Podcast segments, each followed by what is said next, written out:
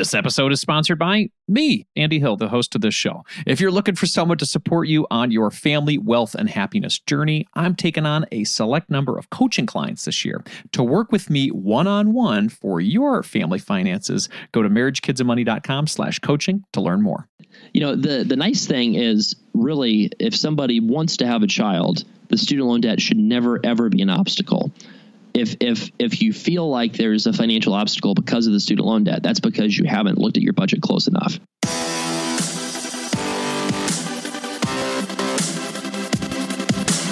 This show is dedicated to helping you strengthen your family tree and live financially free. Welcome to the Marriage, Kids, and Money podcast, everybody. This is Andy Hill, and today we're talking about student loans. Since our country is currently drowning in $1.5 trillion of student debt, it's fair to say that we have a big, big problem on our hands. The news media is even predicting it as the next financial crisis. Ugh. If you're listening to this, you may just be one of those many Americans that's feeling like they are completely underwater with these loans. Well, today I have a very special guest who's going to talk to us about our options to get rid of these bad boys as fast as possible. Travis Hornsby is here with us today. He is the founder of Student Loan Planner. This is a company focused on helping people figure out exactly what to do with their monster student loan debt. He's helped over 1,500 clients save over over $80 million on their student loans. That is crazy number. His advice and story has been featured in U.S. News, Business Insider, and Rolling Stone. Welcome to the show, Travis. Great to be here, Andy. Excellent. So, Travis, how did you decide to start this company of yours? That's a great question. Um, out of necessity. my my wife had med school loans, and at the time when I met her, she was my girlfriend, not my wife and we had that money conversation like a lot of couples do when they're starting to get serious. And i said here's my assets and liabilities and this is you know what my thoughts are about money. What are yours? And i think we mainly had this conversation because it was important to me and she just sort of you know humored me. And then she said oh by the way i have no assets and i have a lot of liabilities. And i said oh shoot how much? And she told me. And at the time it seemed like a lot. What I know now is that her amount was very, very small mm. um, for for a physician. So she had 124,000 in medical school loans. And my thought process was, well, she's going to make a lot more money when she finishes her fellowship training, and she's going to make you know more than double her her income, hopefully, and then she'll be able to just pay that thing off in you know a year or less. That was my thought process. But then I learned about income driven repayment. I learned about loan forgiveness. I learned about refinancing. And then I found that it really wasn't as simple as I thought it was. So I made a spreadsheet for her. And then I shared that with some friends. And those friends were like, do what you did for her for me. And my wife was like, you know, you should charge for this because this is this could be a business. And so I was like, oh, haha, funny. and and I and I did that a little bit and I started seeing the need was really great out there. And then I published the calculator on, on, Business Insider, and then that's when everything went viral, and that's when the business really took off. That's incredible. So you you found a way to help your wife, then some friends, and then it turned into a business. That that's fantastic. So. Talk about a little bit of those things that you did with your wife to help her eliminate. You said 124K. Is that what it was? Right. Talk about those steps that you walked through. You started to mention some terms there that were flying over my head. So sure. Yeah. I mean, so so with student loans, if you have federal student loans, right, the government gives everybody the same interest rate, give or take. It's like six to eight percent.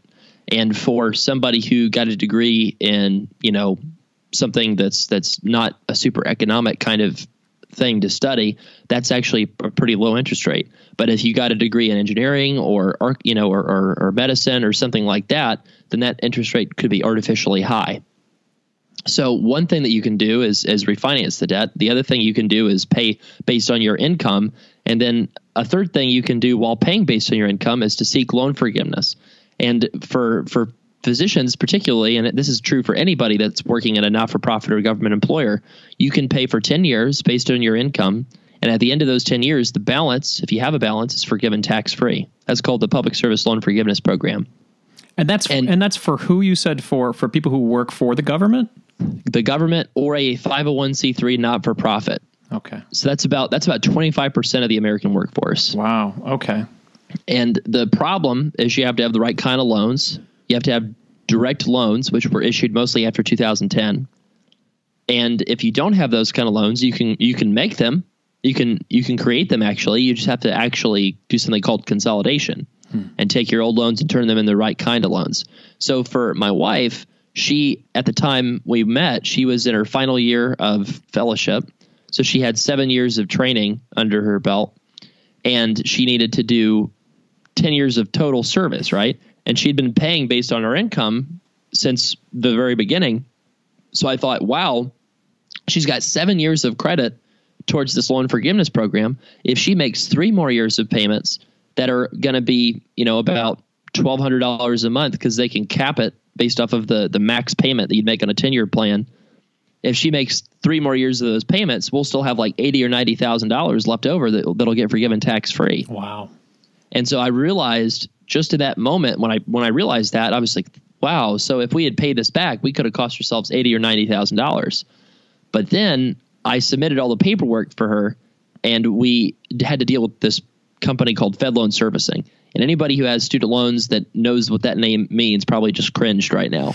but but that that company came back and said not only do you not have 7 years of credit towards the 10 that you need, on half of the loans you have 3 years of credit and on the other half of loans you have 0 years of credit.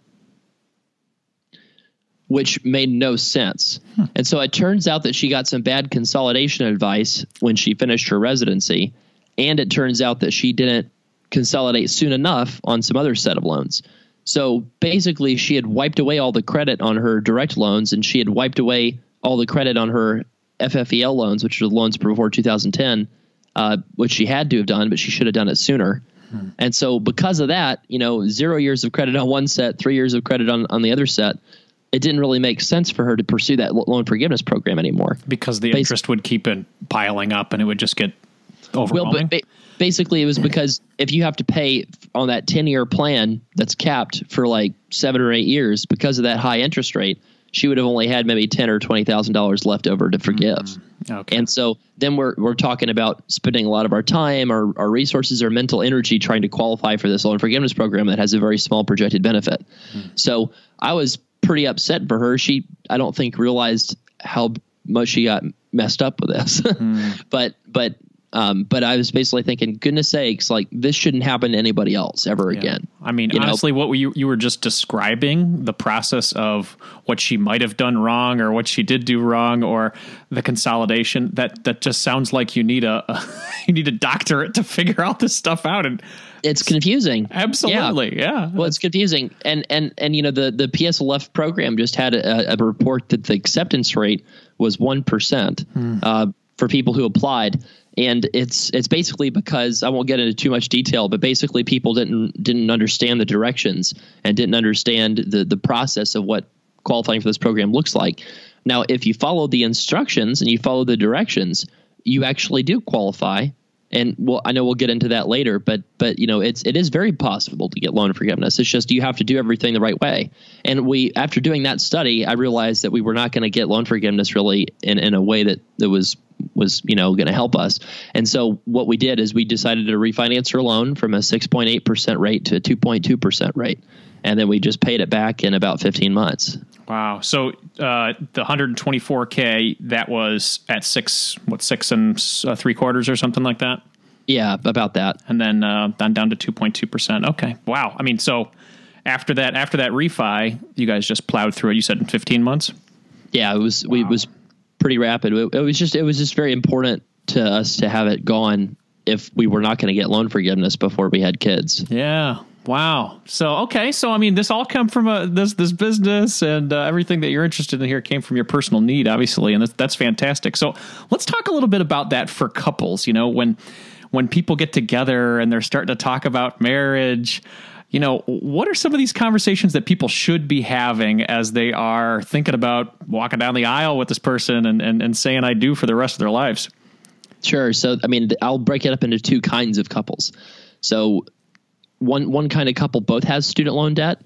And in that case you probably have a similar strategy. You want to make sure that you're on the same page as to what your plan is. So most of the time when i'm talking to two people that are married or getting married or they, they both have student loan debt I want to make sure that they're on the same page and they're going to pursue the same strategy. So that means the same payment plan, the same forgiveness or refinancing approach, just because the math makes it so that it's it's very important that they agree on the same approach. Now, the flip side is, and this is where the tension comes in. This is where the the good good interesting stories happen.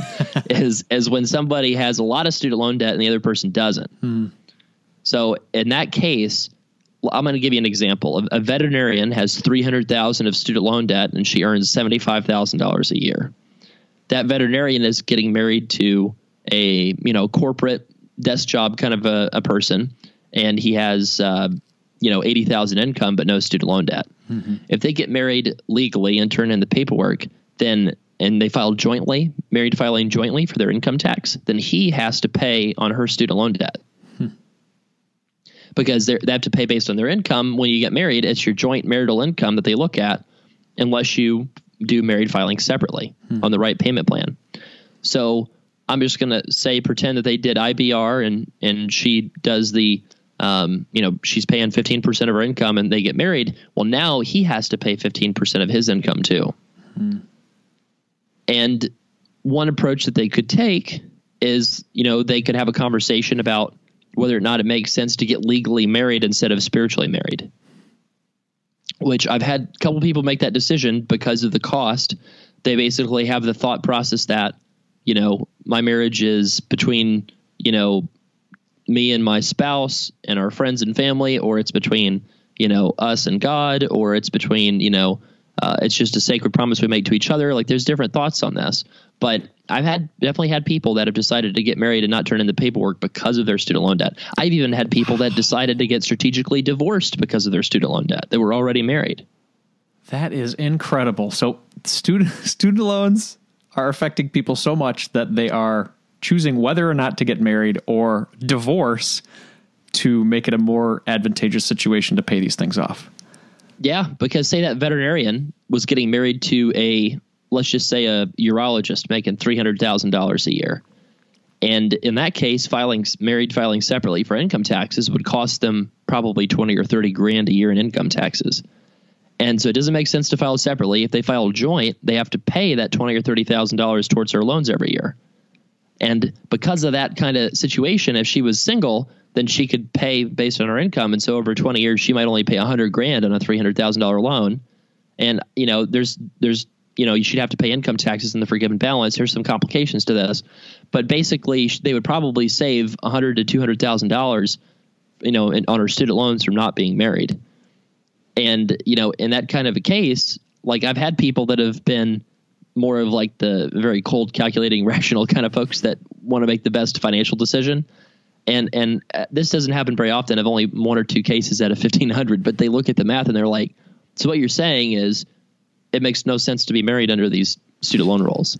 and I was like, "Well, hold up. Like in, in very specific cases and in certain situations, you know, it, that's the case." And I've had other people have that same situation and just say, "Well, that's fine. It looks like we just have to pay the loans off."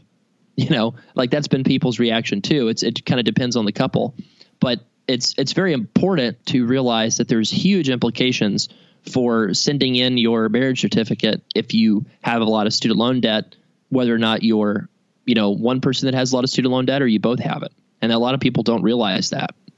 Because of the tax implications. Wow. Okay. Yeah. That's incredible. So you just kind of blew me back there for a little for a bit there.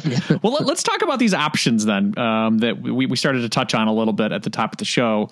Let's talk through student loan forgiveness. So, who is this for? You, you said it's for people who have a 501c3 organization that they work for or for the government. So that could be a university, that mm-hmm. could be um, hospital, know, federal government, hospital, things like that. So who is it? Who's it not for? Then I guess everybody else, right? Well, so loan forgiveness is actually a lot broader than people realize. Okay. So I just mentioned a specific kind of loan forgiveness. So I'll try to simplify things. So people should generally be paying under one of two plans either the revised pay as you earn plan or the pay as you earn plan if they're wanting to seek loan forgiveness. Those plans are not necessarily helpful for people who need to pay back their loans, but we're just talking about loan forgiveness for a second. So, under those two plans, you can pay 10% of your discretionary income. So, just pretend it's about 10%. And you're paying that basically for a certain number of years. under this public service loan forgiveness program that has a lot of requirements, you can pay under one of those two plans for 10 years and the balance is forgiven tax free. So that's for about 25% of the workforce. Now, what about for everybody else, the other 75%? There's actually a loan forgiveness st- strategy for those people too. And it's called IDR loan forgiveness. And this is something that is open to everybody.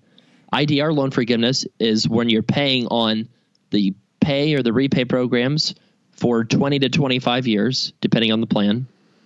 At the end of those 20 to 25 years, you have to pay income tax on the forgiven debt that's discharged. Hmm. So, for example, say that veterinarian with $300,000 in debt, she pays $400 a month for 20 years under the pay as you earn plan. At the end, she has $500,000 of student loan debt because it grew. And now she's got to pay $200,000 to the IRS all at once. Now, the reason why that's not terrifying is because, you know, if you can pay $100,000 over 20 years and then you can pay a lump sum $200,000 tax bomb, if you think about the cost of inflation and the fact that money is is worth less and less over time, then the value of that strategy might only be half of what she actually owes in today's dollars. Right. And so then that's a way to get some relief on a $300,000 loan balance that a lot of people under a traditional personal set mentality think that they have to pay back directly. So hmm. the I guess, forgiveness. I guess I would yeah. be. I'd be worried if that were me. I'd be worried if the, the government would honor, honor that twenty years later. I mean, there's so many sure. changes in the government. I mean, what what are your thoughts on that? So loan forgiveness has only become more and more generous over time. Go back to basically the, the 90s when they had income contingent repayment and it was very difficult to access. And then in 2007, they passed public service loan forgiveness and income based repayment. And then they actually made all that available starting in 2009. And then in 2013, they dropped the required payment from 15% to 10% under the, a, a new repayment plan. And then in 2016, they opened up another repayment plan that paid part of your interest for you. Hmm. You know, so there's a, a, consistent history of the government becoming more and more generous, which kind of makes sense because I think that under a lot of these sort of entitlement programs, you would see an expansion of benefits, and then there's some sort of crisis. And then what they do is they grandfather in everybody that's already, you know, on track for a certain promised benefit, and they just make it less generous for future recipients. So that kind of I think is where like we're. The future of Social Security, then. exactly. I think this future of student loans is very similar to the future of Medicare and Social Security. That you know the people that are already very close to the you know to the exit are going to get the benefits that that were promised, and I think the people that you know there's been a lot of attempts to change the rules for people who are not yet in graduate school or undergrad and those attempts so far have failed because obviously not a lot of is getting done in Washington right yeah, now. Right. Um, so you know, so I think that that's that's what's interesting about this is a lot of people express that fear. Uh, you know, they fear the unknown, which is that they think the government's going to pull the rug out from under them. But the problem is, is over uh, 2.7 million people owe more than $100,000 of student loan debt. So 2.7 million people in America owe a house, you know, on their on their brain, and to there's already about an 11% default rate, and I think about 40% of people paying back student loans are using like forbearance or deferment or are in default or delinquency. So that's a staggering number of people. If the government pulled away income based repayment, there would be a financial crisis. Yeah. Okay. Well, let's talk about um, you know default or delinquency. Like this is this is not a loan that you can just walk away from, right? No, yeah. So the Congress passed rules, special rules that make student loan debt the most difficult kind of debt in the world to discharge in bankruptcy. And you know, if you if you think about it, um, you know, if if they allowed people to discharge their student loans in bankruptcy, everyone would default probably immediately, or a lot of a lot of people would because you know if you can make it like a credit card where credit cards are settled for like three cents on the dollar, then why you know if you if you made a lot of these decisions and taking out a lot of student loan debt why would you pay it? You just try to file a bankruptcy and move on.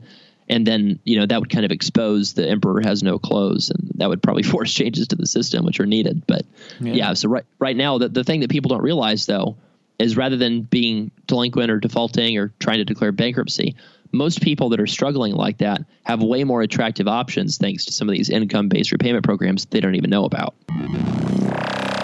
We'll be back to the show after a word from our sponsors.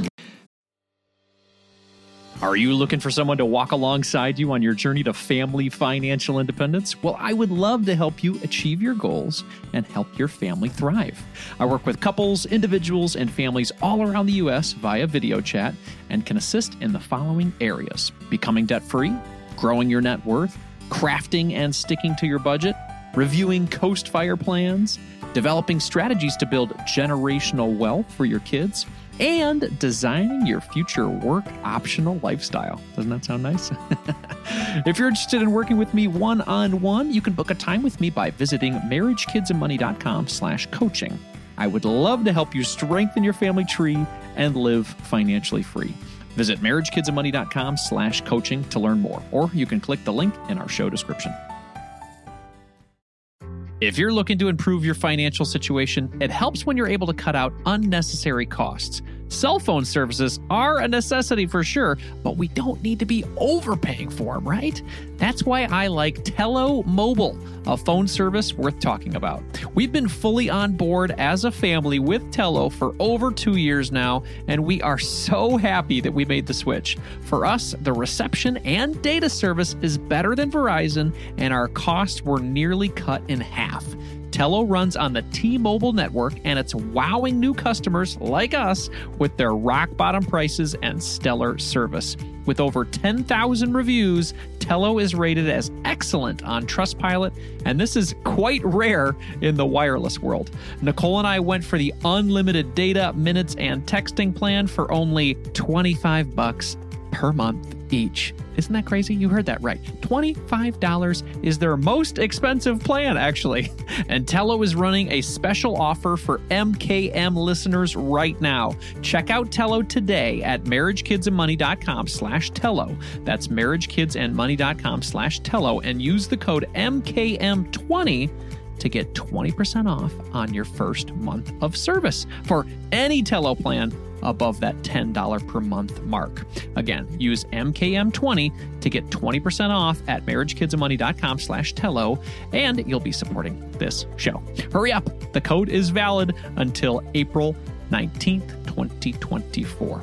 marriagekidsandmoney.com slash Tello. Thanks for considering our sponsors, everyone. Let's jump back into the show.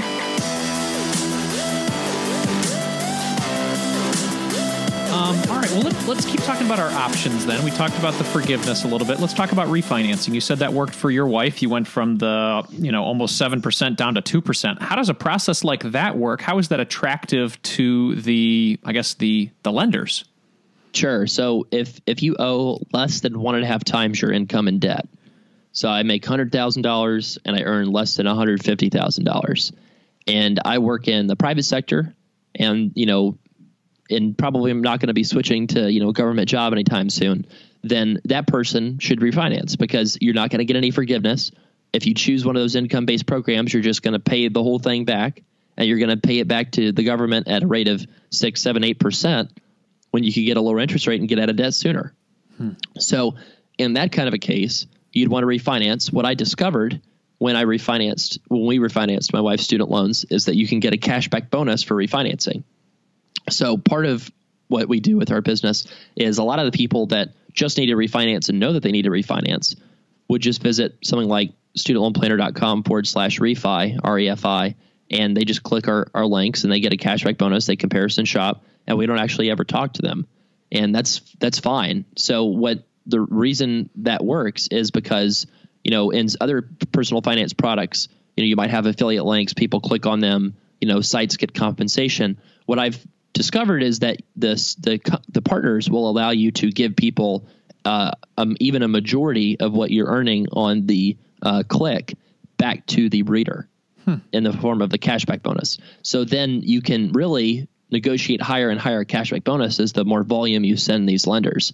So since we send the lenders a lot of cash back, uh, sorry, a lot of volume, we've been able to negotiate those bonuses ever higher, uh, where you know they're between like two hundred and a thousand dollars now, and that's that's exciting because you know in a traditional sense, if you're trying to refinance your mortgage, you have to pay an appraisal fee, you have to pay probably some closing fees or some costs, right? And so with student loan refinancing, not only does it not cost you any money, but it actually costs you negative money. Hmm. And the reason why this makes sense for a, a, a lender, because obviously, what's the catch? You know, what why Right. why are why are they so willing to, to do this? It's it's simply from a risk perspective. The government's charging an artificially high price. So you know, imagine everybody's getting charged the same price, and the lenders can come out and cherry pick the people who are the best risks, which is what they're doing. Then they realize that the 10 year treasury bond gives the 3%. So if they can make a 10 year loan to a, a physician at 5%, then that's super attractive for them, right? You know, because they're getting a 5% loan on that when maybe if they lend to a, you know, a, a, a risky company, they might lend to a risky company at, you know, 4% or, or 4.5%. So they're getting even more yield to lend to somebody who's probably safer than a lot of the people they're lending money to.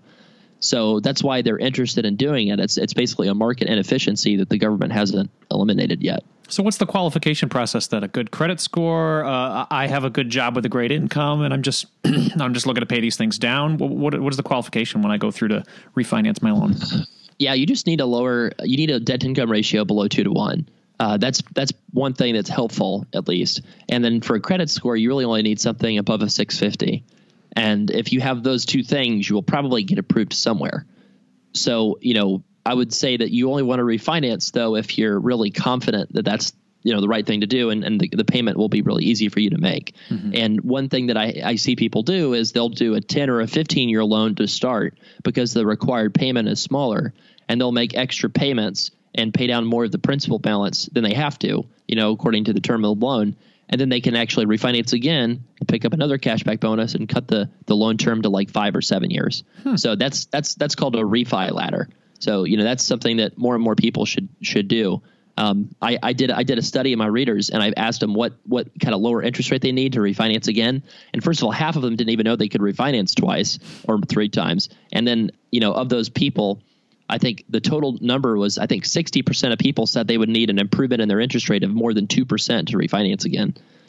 You know, Wow. and so they say refinance your mortgage if you can get a one percent interest savings, uh, and that has a lot of costs to it. Refinancing has negative costs to it, and people don't want to refinance unless they get two percent or more savings. So it's really amazing to me how um, you know how little people understand about that process. So, with the refi ladder, then do you have to switch from company to company, or can you go SoFi again and SoFi again? How yeah, see, right. So so generally company to company because you know the company itself won't want to you know give you the better deal, right? Right. And and and that's the one that SoFi is the one everybody knows about. You know, we, we've got eight eight other lenders on our site that people don't even know about, and um, you know most people. Uh, about 40% of people just shop at one place, which is also staggering to me. Like if you're going to buy a, you know, a Ford Explorer, you wouldn't go to one car, you know, one place and, and ask, you know, what, what, you know, what's the price, right? Especially on something that's even more expensive, like a student loan. Um, so yeah, so so basically, you just want to make sure you shop out. I say at least three places, and then when you do do the refi ladder, you can you can apply you know other places, and if you get a lower rate, you can refinance again. And sometimes the company you're already with will just say, "Hey, to keep your business, we'll just give you that rate and that term to make it easy." Hmm. Okay. Well, let- let's say there's somebody listening right now and they say, you know what? This sounds really difficult and confusing. I'm just going to buckle down and pay this thing off. I'm going to live on, you know, a lot of Dave Ramsey fans here. I'm going to live on beans and rice and pay this thing down. What is your thought on that process?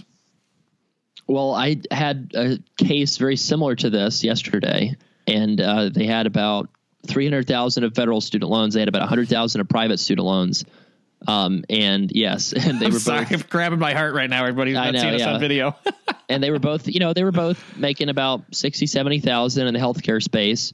And they had done a great job. They had no credit card debt. They had good savings, you know, about fifteen, twenty thousand dollars in savings. And their thought was, well, we just need to, you know, beans and rice, beans and rice, and pay it all back. And uh, what I showed them was that forgiveness math on the federal student loans would cause them to save about one hundred and fifty thousand dollars.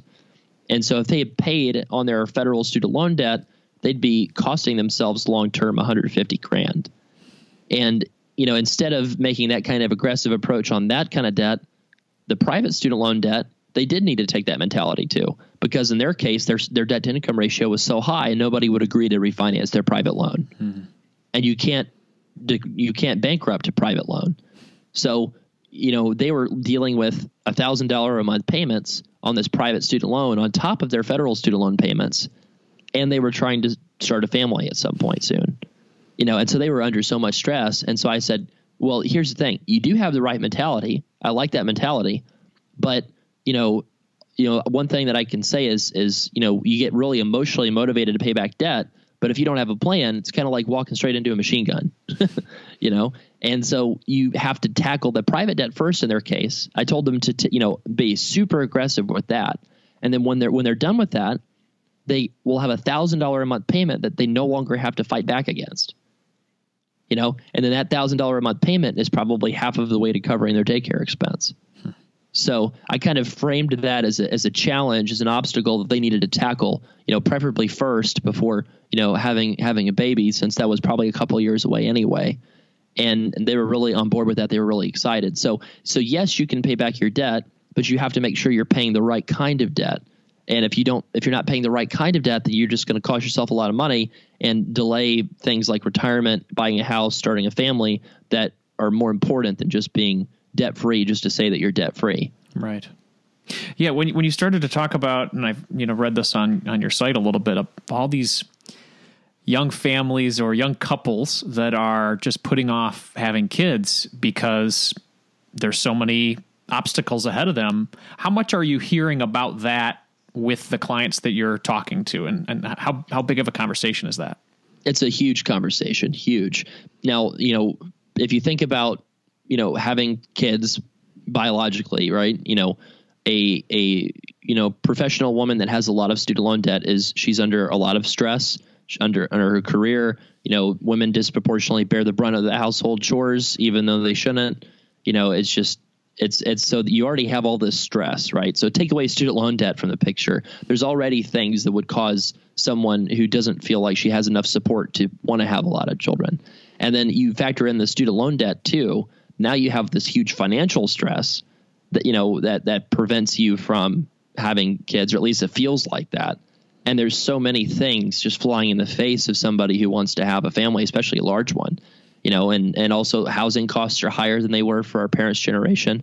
So there's there's definitely some major major challenges. I like to joke that if you have a child, it'll save you about fifty dollars a month on your student loan payment because they'll they'll reduce it, but you know you'll cost yourself about two thousand dollars in daycare and diaper bills. but you know the the nice thing is really if somebody wants to have a child, the student loan debt should never ever be an obstacle if if if you feel like there's a financial obstacle because of the student loan debt, that's because you haven't looked at your budget close enough. So there's definitely something going on in your budget that you could interchange or swap out or eliminate and replace that expense with children if they're important. It just depends on what is the most important thing to you. And you know, for some people, they you know their most important thing is you know is freedom and enjoying themselves and and, and they don't want to have kids. They don't feel called to that. And that's that's totally fine. There's no problem with that. And you know some people that's what they want more than anything in the world. So if you know if if you want that child more than anything in the world but you're spending money on a car loan well that's not a not a decision that aligns with your values. And you can do a lot of things that can eliminate that car loan and free up probably thousand to you know fifteen hundred dollars a month that can go into covering that cost of, of children. Same thing with you know other expenses. Like we, we don't even spend realize what we're spending money on. I, you know i could go off on this way too long but basically you know you want to have it tracked in a budget app. You know you need a budget or mint.com and the you know if you do that you'll spend 40% less I love it. I love it. Is, is that something that you and your wife have uh, discussed with your your family and planning things like that? Oh yeah. So we decided to put our money where our mouth was and we're using You Need a Budget right now and it was it was a little confusing at first but just being able to have a conversation starter around what are our goals and what do we care about and what are we funding and what are we giving for charity you know we have this really messy spreadsheet that of of giving for charity and we're trying to get it all like reconciled so we can send it to our accountant and it's like, wow, if we tracked this in an online budgeting app, this would be a heck of a lot easier, you know? and and it's you know, it's cool too to just be organized and you know, we only been married for a little over a year, so we still have, you know, some separate accounts we're trying to like figure out. And it's just a great, you know, relationship builder and conversation starter when you have the same goals and you have the same path you're swimming down. Um, so so I think that, you know, I would just encourage any young married couple out there or somebody who's going to get married to to take advantage of doing some of these you know budgeting apps and it's just a, a wonderful wonderful thing to do. Also, a great way to just you know connect with your spouse too on on your future plans, your dreams. You know whether family is an important thing in the future. Uh, just kind of putting out there your financial goals and, and collaborating. So very very good point. Uh, so Travis, I have a question for you. Um, I guess it's kind of twofold. If if if your wife could go back to mm-hmm. the beginning of college and do things all over again, now knowing what she knows more now with all these situations, what do you think she might have done differently? And I guess I'm putting that in perspective of you know the people who have maybe teens right now that are like all right i'm about to i'm about to put my children through this mess or or whatever this is uh, how how could i do things the right way and i guess from your wife's perspective maybe that would be a good way to think about it well this is going to be pretty pretty bad uh, because the what she should have done is because she wants to go into academic medicine and that was her goal from the very beginning she should have taken out way more debt and her parents helped her out a lot with the cost of tuition and living expenses and rent and those kind of things and really that money would all have been able to been kept by them if they had realized that she could use the PSLF program. Hmm. And so when she graduated medical school, she would have consolidated the debt right away and get out, got of every got everything on and you know the right income driven repayment program. She would have sent in her PSLF forms to get tracked right away and then when she had graduated fellowship, she would have only had three more years to go to get that loan forgiveness benefit. Hmm. And so she would have probably owed two hundred or two hundred fifty thousand dollars. She would have lived in a nicer place, gone out to eat more with friends. and instead of getting nothing forgiven, she would have gotten 200, 250,000 forgiven. And obviously anyone listening that doesn't have student loan debt, that doesn't understand the psychological burden, or, you know, maybe, you know, they do have it, but they just think that's crazy. Yes, I mean I agree it's kind of crazy, but that's the what our system is built up to reward right now. You know, so that's just the reality of of yeah. of what the rules are right now is is basically it's, it's a system that rewards taking out as much debt as possible because you're going to pay as not, not very much of it. And wow. yeah, so that's what she would have done is actually be less responsible with her debt. Now, if somebody wants to be very responsible on the front end, you know, and, and not have to rely on these government forgiveness programs, what I would say to you is is do not do a master's or graduate degree program just because you think that you know it's the next step. You know, I had somebody the other day that she was a um, somebody actually that was on my podcast, um, and and she was basically saying that she graduated with a film degree and she didn't know what to do, so she had a really great you know uh, class with this attorney, and she thought it would be really neat to go to uh, law school to become an entertainment attorney. And so she went to law school and racked up 300,000 of student loan debt at one of these, you know, very high cost private schools. Yeah. And she ended up getting a job that she could have gotten without a law degree anyway. Mm. And, you know, the law, the law school education helped, but it was not worth $300,000.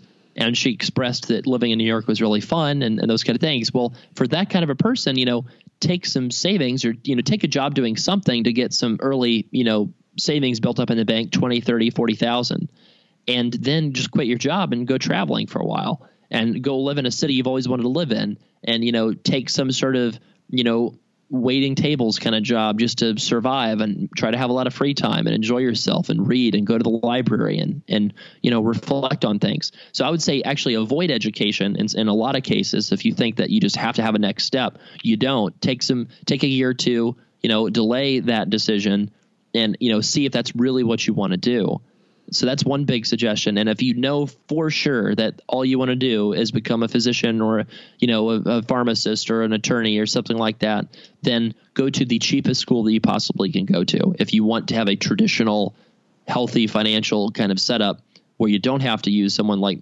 me services. Um, you know, I mean, seriously, like, you know, people are going to take out a lot of debt uh, without me helping them, but I can help people not take out a lot of debt by giving them some of this advice in the front end. So, you know, in that case, go to the cheapest school that you can go to and try to live super frugally and, and, and everything and, and, and go to the school that gives you the best scholarship package too. Don't really get so caught up in the, you know, in the name brand of the school or the location, you know, the, the price is the most important thing. Okay, and then there's somebody listening right now and says, "Okay, that's fantastic. I've already got two hundred thousand dollars in student loans. What's the one piece of advice you'd leave with them today? The first thing that they should do after listening to the show." I would say do not put your head in the sand and pretend it's going to go away. This problem will only get worse the more you ignore it. So take it seriously and take advantage of all the resources out there that exist to help you so that you do not pay hundreds of thousands of dollars when you don't need to. Absolutely. All right. Well, let's give them another resource uh, to check out. So, where can people connect with you and learn more about Student Loan Planner? Sure. So obviously the site studentloanplanner.com has got tons of resources. We've got a blog with a ton of different categories that probably fits your profession. So check that out. And then if you want to reach out about your specific situation, you can contact us at help at studentloanplanner.com and one of us will get in touch with you and we'll just tell you what we think that, you know, you should do, whether it's the refinancing path or if it's booking a, a custom plan.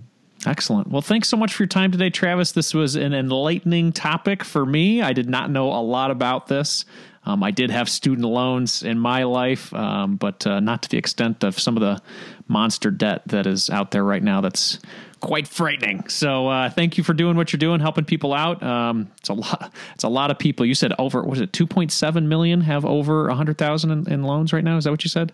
Yeah, and that's doubling every probably five years or so. Wow. Okay. Well, it's only going to grow. Well, keep doing what you're doing, man. Thank you so much for being on the show today. I appreciate it. Thanks, Andy.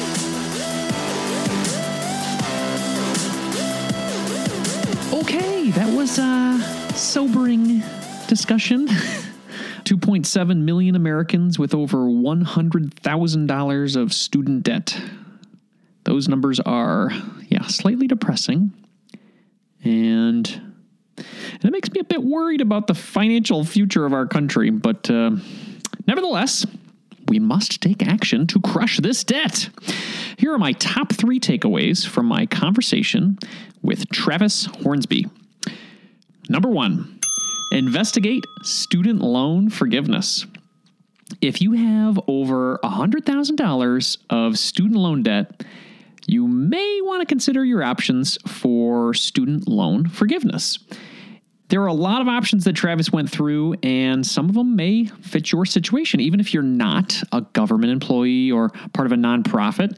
So, check out the Federal Student Aid website to learn more about some of these options. And I'm going to put that link in the show notes for everyone to do that. But um, yeah, investigate this. Could really save you a boatload of cash. Number two, refinance your student debt. Travis and his wife had some big success with refinancing their student debt down from, what was it, 6.8% to 2.2%. That's a lot. And that helped them to eliminate her student debt in just about 15 months. So that's, you know, if you're going to start your marriage off in any fashion, you might as, might as well do it that way, right? Eliminate some debt together. and they did this, they did this plan after they discovered that the student loan forgiveness path didn't work well for their situation. So they first investigated that, then got into the refi. So some of the other things he talked about, the refi ladder and the bonuses that you get, and, and the fact that it doesn't cost you any money to refinance, it, it, that all still kind of blows my mind a little bit. Um, but uh, hey, you know, take advantage of the situation if you're able to, and uh, get yourself out of that debt as soon as you can. Number three, don't ignore your student debt. This problem will not go away. And Travis is exactly right. Don't ignore this. Do your research and find a plan that works for you and your spouse.